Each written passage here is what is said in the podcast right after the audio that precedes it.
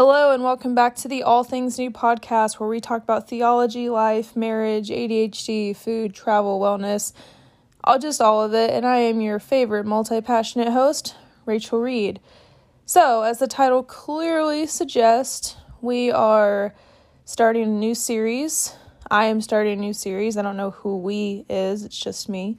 And I will be breaking down some of the most controversial worship songs, songs that have been canceled from a lot of churches, songs that have received a lot of criticism, have been titled as theologically incorrect, as new age, um, as sharing a false gospel, just all the things. And we are going to break them down virtually, lyric by lyric, hold them up to scripture, and just have an open conversation about worship and praise music. Just a reminder, I do have a blog at allthingsnew116.com. Again, that is allthingsnew116.com. On my blog, I do write about a variety of topics as well. Um, like I always say, I'm a multi passionate woman. I like a lot of things. I don't have a niche, and that's okay. But the content on my blog is slightly different than the content here. This podcast is meant to be a little bit more transparent, and I'll tackle things in my podcast that are just better spoken than written, if that makes sense. And hopefully one day I'll have guests. So, let's get right into the first song that we're going to break down. Probably the most famous controversial worship song, Reckless Love by Cory Asbury.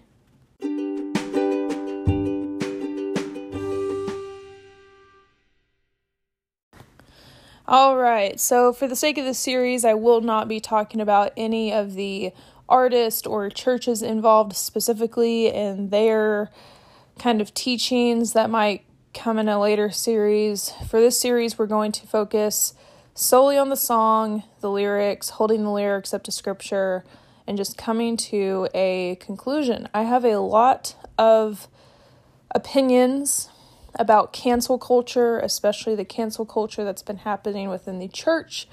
And some people I already know are not going to agree with some of the things I say, and that is okay. None of us is above the other. Um, none of us know it all. None of us know all there is to know about God, about Scripture.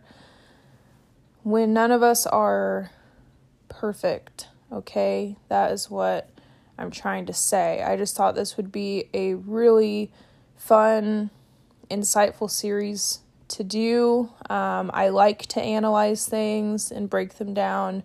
So I thought this would be a cool series for you guys to just get to know me a little bit better and kind of my style and just my heart and my view about things. So, let's get right into it. So, we are going to virtually look at the songs lyric by lyric. There are some controversial worship songs out there that are very repetitive. so, the whole concept of repetitive lyrics in worship songs is controversial in itself. People call it manifestation, trying to manipulate God. I'm not going to get that deep into it, but that's like a, a whole conversation about like, is it biblical to repeat the same line over and over again?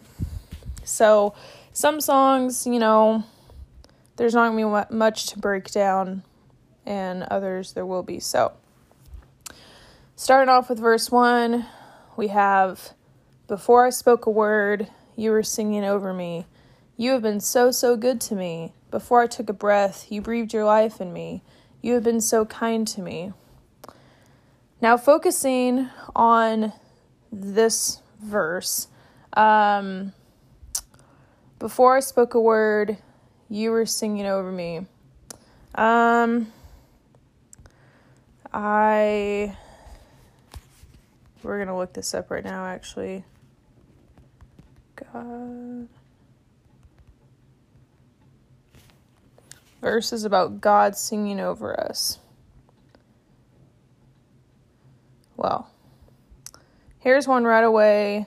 Uh, Zephaniah 3:17, which I'll admit I have not read the book of Zephaniah says, The Lord your God is with you. He is mighty to save. He will take great delight in you. He will quiet you with his love. He will rejoice over you with singing.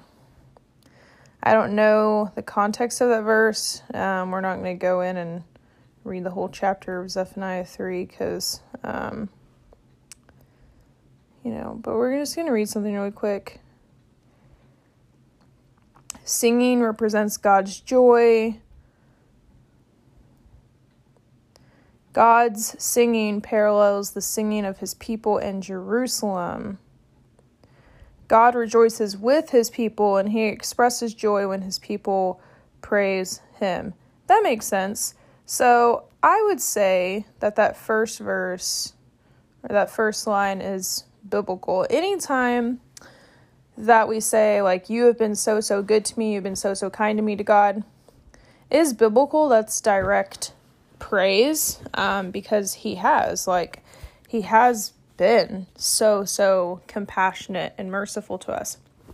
Now before i took a breath you breathed your life in me. I think that's an allusion to psalm 139 where it talks about god knew our innermost being before forming us in our mother's wombs um, he knew our lives he formed our most inward parts. Um, just that intimate relationship that we have with Him. I'm okay with those.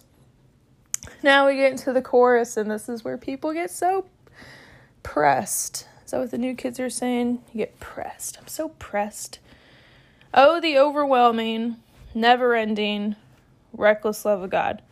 God's love is overwhelming. I don't think as Christians, we need to be able to have a verse that flat out says his love is overwhelming. We are about to look at some scripture about God's love, so just just wait, just wait for it.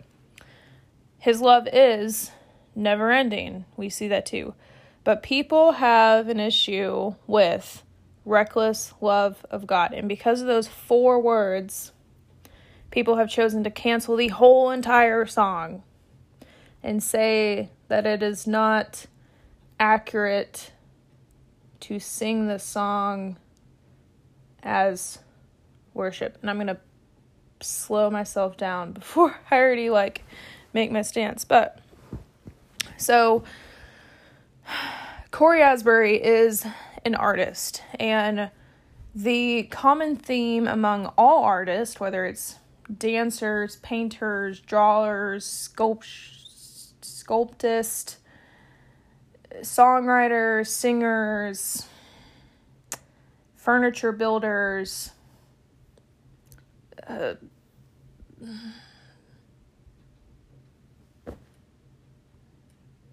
what's the actual term for people that do pottery?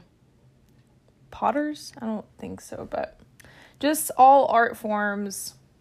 The common theme among them all is that the artist expresses their beliefs and their view of something in their own unique way. And not saying that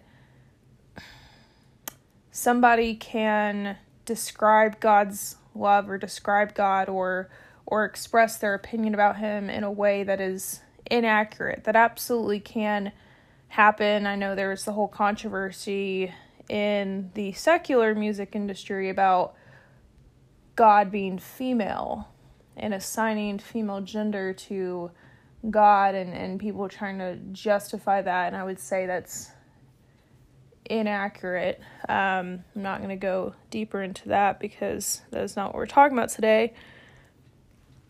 So, based off of the actual definition of reckless, I can see why some Christians are bothered by God's love being described as reckless. So, the definition for the word reckless from the New Oxford American Dictionary reads of a person or their actions without thinking or caring. So, without thinking or no care about the consequences of an action. That makes sense. Are we all all tracking with that? Being reckless means you do something or you are a person just in general that does not care about the consequences of your actions and let's remember consequences are both negative and positive. A consequence is literally just the immediate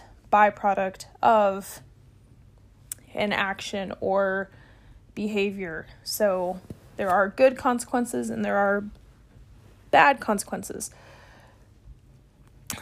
So if we look at some verses about who God is, because I think that's the first question we should ask is so who is God? Because there's this whole idea of if God's love is reckless, then God must be reckless.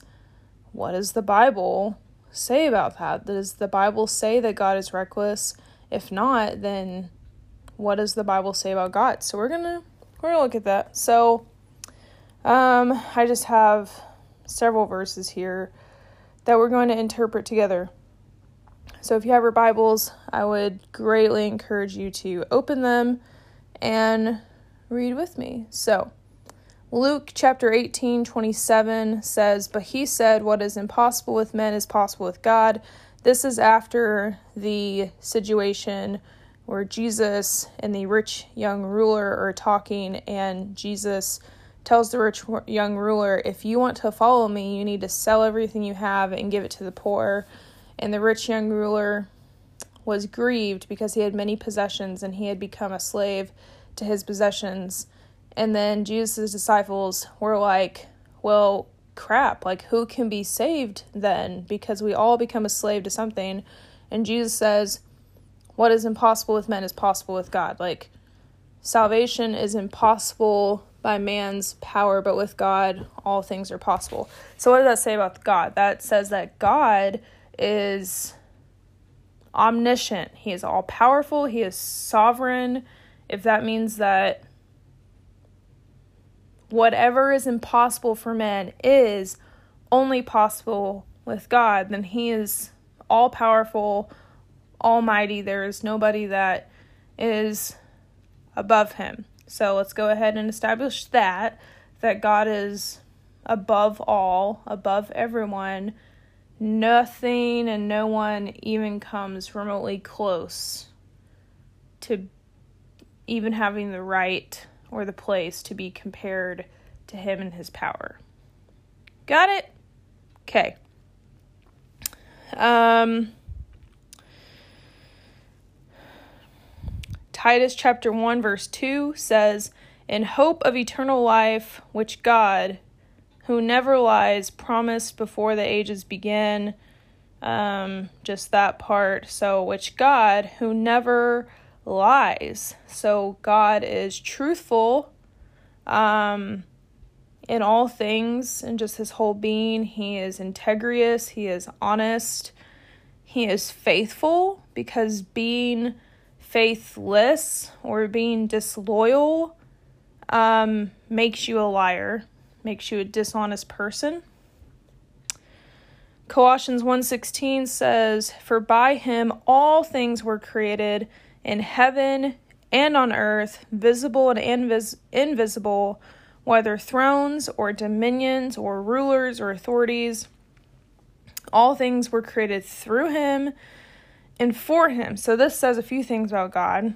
It says that he is creator.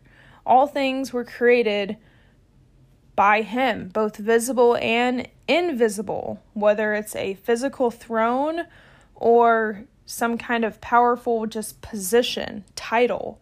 Even so not just the tangible was created by God, but the intangible, titles, power, you know, positions, um, other elements of spirituality. You know, nothing is outside of God and outside of His realm. Now, do all things represent God appropriately? No, but there is nothing that is above or outside his power. So we've already established that nothing is above his power. Now through Colossians 1:16 we see that nothing is outside of his power.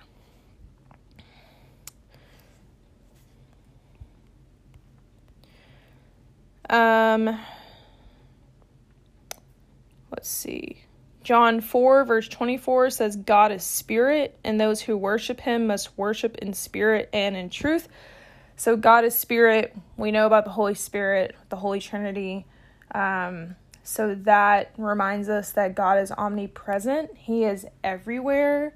Um, he is not in one singular place, He's not just sitting on a throne in heaven, just watching things happen, but He is everywhere all the time through spirit. 1 John 4 8, God is love. God does not just love, but He is the true and pure embodiment of love and what love was always meant to be. So, back to the Holy Trinity, we know the Trinity is God the Father, Jesus the Son, and the Holy Spirit. So we know that Jesus was God incarnate. So in John 14, verse 6, Jesus said to him, I am the way and the truth and the life. No one comes to the Father except through me. So Jesus is our mediator because he became God in flesh to take on sin and die a physical human death and shed physical human blood to be the perfect sacrifice, but he is still the way and the truth. And if him and the Father are one in a sense, then God is the way and the truth. I'm talking about Yahweh, the Jewish God of the Bible. I know a lot of other things are starting to take on the title of God, but we are talking about Yahweh. Um, let's look at else. Deuteronomy 30, 32, verse 4 says, The rock. His work is perfect, for all his ways are justice, a God of faithfulness, and without iniquity, just and upright is he. So if we take all of that we, that we just talked about, we can make the accurate and appropriate conclusion that God is all powerful, He is everywhere, nothing is outside of Him and His being, that He is faithful, and that He is intentional and mindful and He is strategic. So, He would not. He, he would not be reckless with his love in the sense that we think of recklessness as, you know, just kind of being whimsical, being impulsive, not putting thought into what might happen. Now, hear me out though.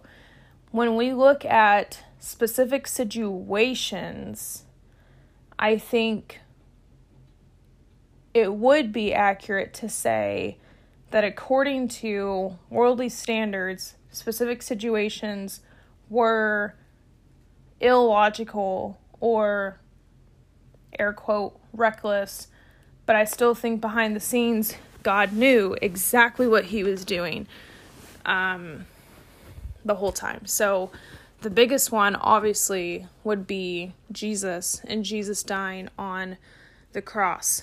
Um, let me find it. One would.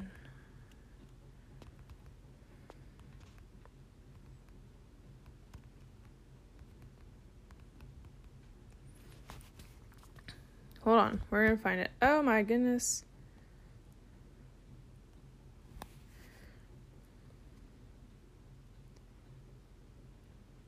Okay, we'll be back. Okay, so the verse that I was trying to find was um Romans 5 7, which basically says, Very rarely will anyone die for a righteous person, though for a good person, someone might possibly dare to die. And what this is basically saying is when they when they talk about righteous person in historical context, they're referring to like the Pharisees and the Sadducees, like somebody of high religious position and how because of their position and because of most of their behavior and the way that they talked and acted like most people back then were not going to risk their lives for a Pharisee. Like, why would they? But for a good person, in that context, I would only assume that they would be talking about um, somebody more quiet and humble, lowly in society that took care of his family, took care of his neighbors. Somebody would be like, yeah, I'd take a bullet for him because, like, he's always helped take care of my sheep or whatever the case may be. Um, and in Matthew, let's find it. The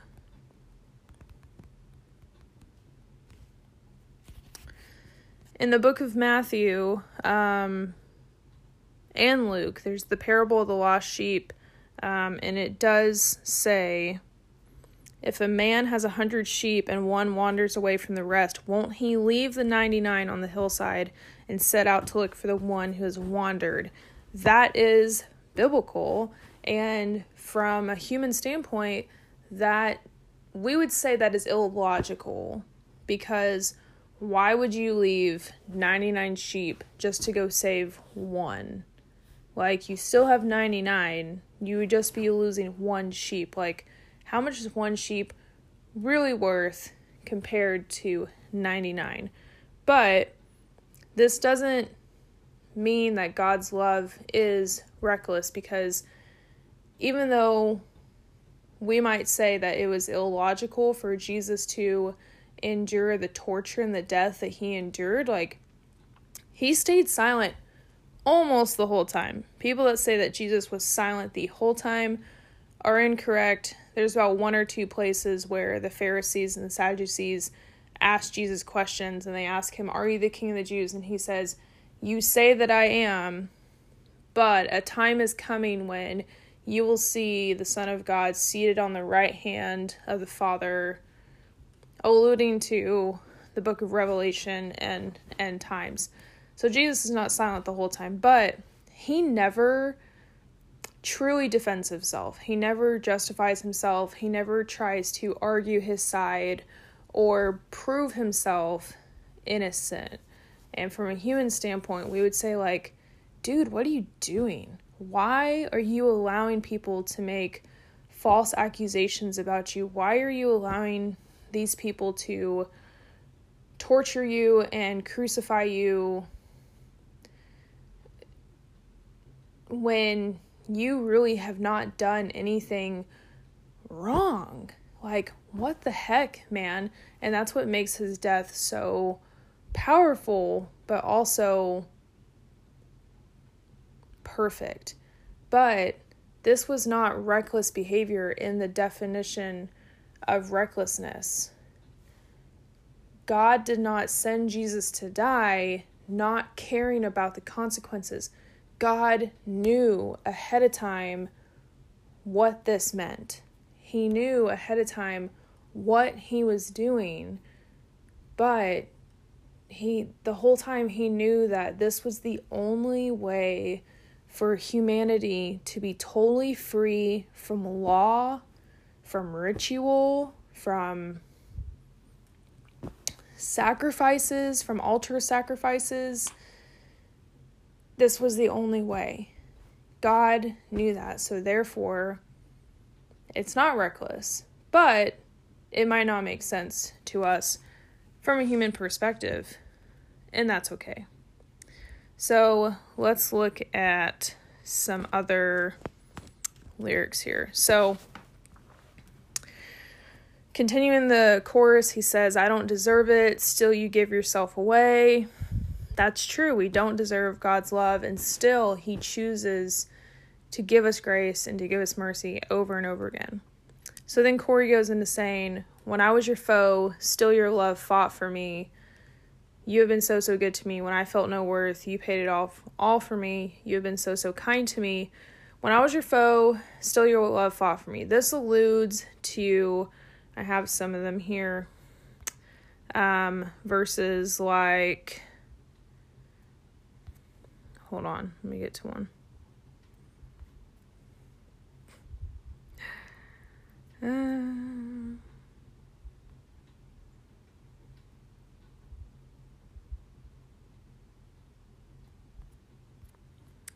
just kidding.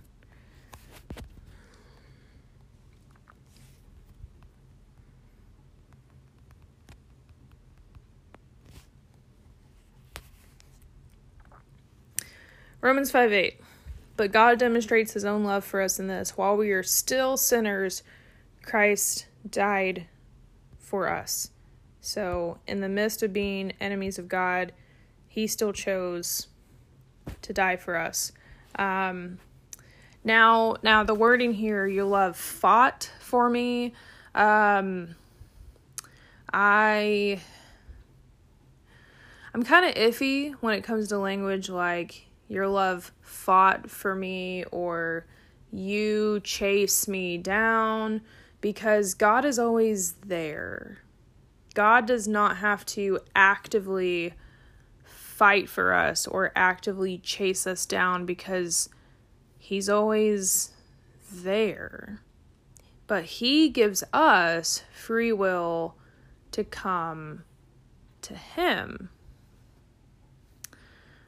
So, I don't really know how I feel about that. Um, I, I, I don't know of any scripture that lines up with this idea of God.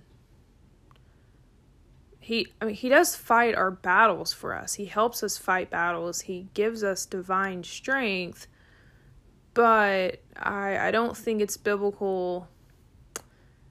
The idea of God like chasing us down and and fighting fighting for us as far as like like fighting fighting other things and other people like over our over us like fighting for our attention fighting for our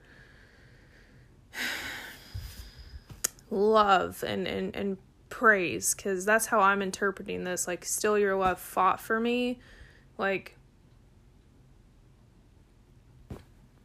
and I could be interpreting it wrong, but I just I hear it as when I was your enemy, still your love fought for my attention and fought for a relationship with me because I feel like that's inaccurate. The relationship has always been available, has always been there.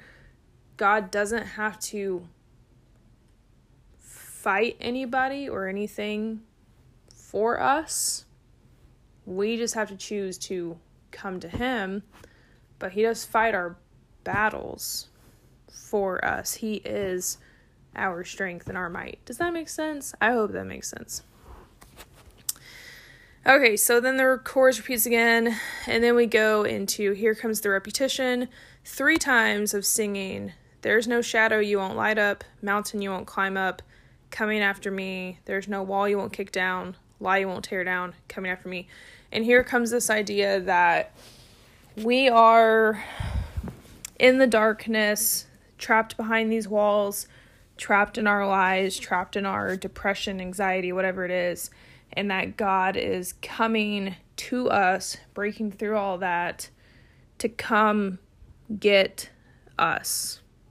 Which I believe this can happen for some people people come to God through different ways. And some people, like myself, come to God by true divine revelation after years of multiple events kind of piling on top of each other and leading to this moment of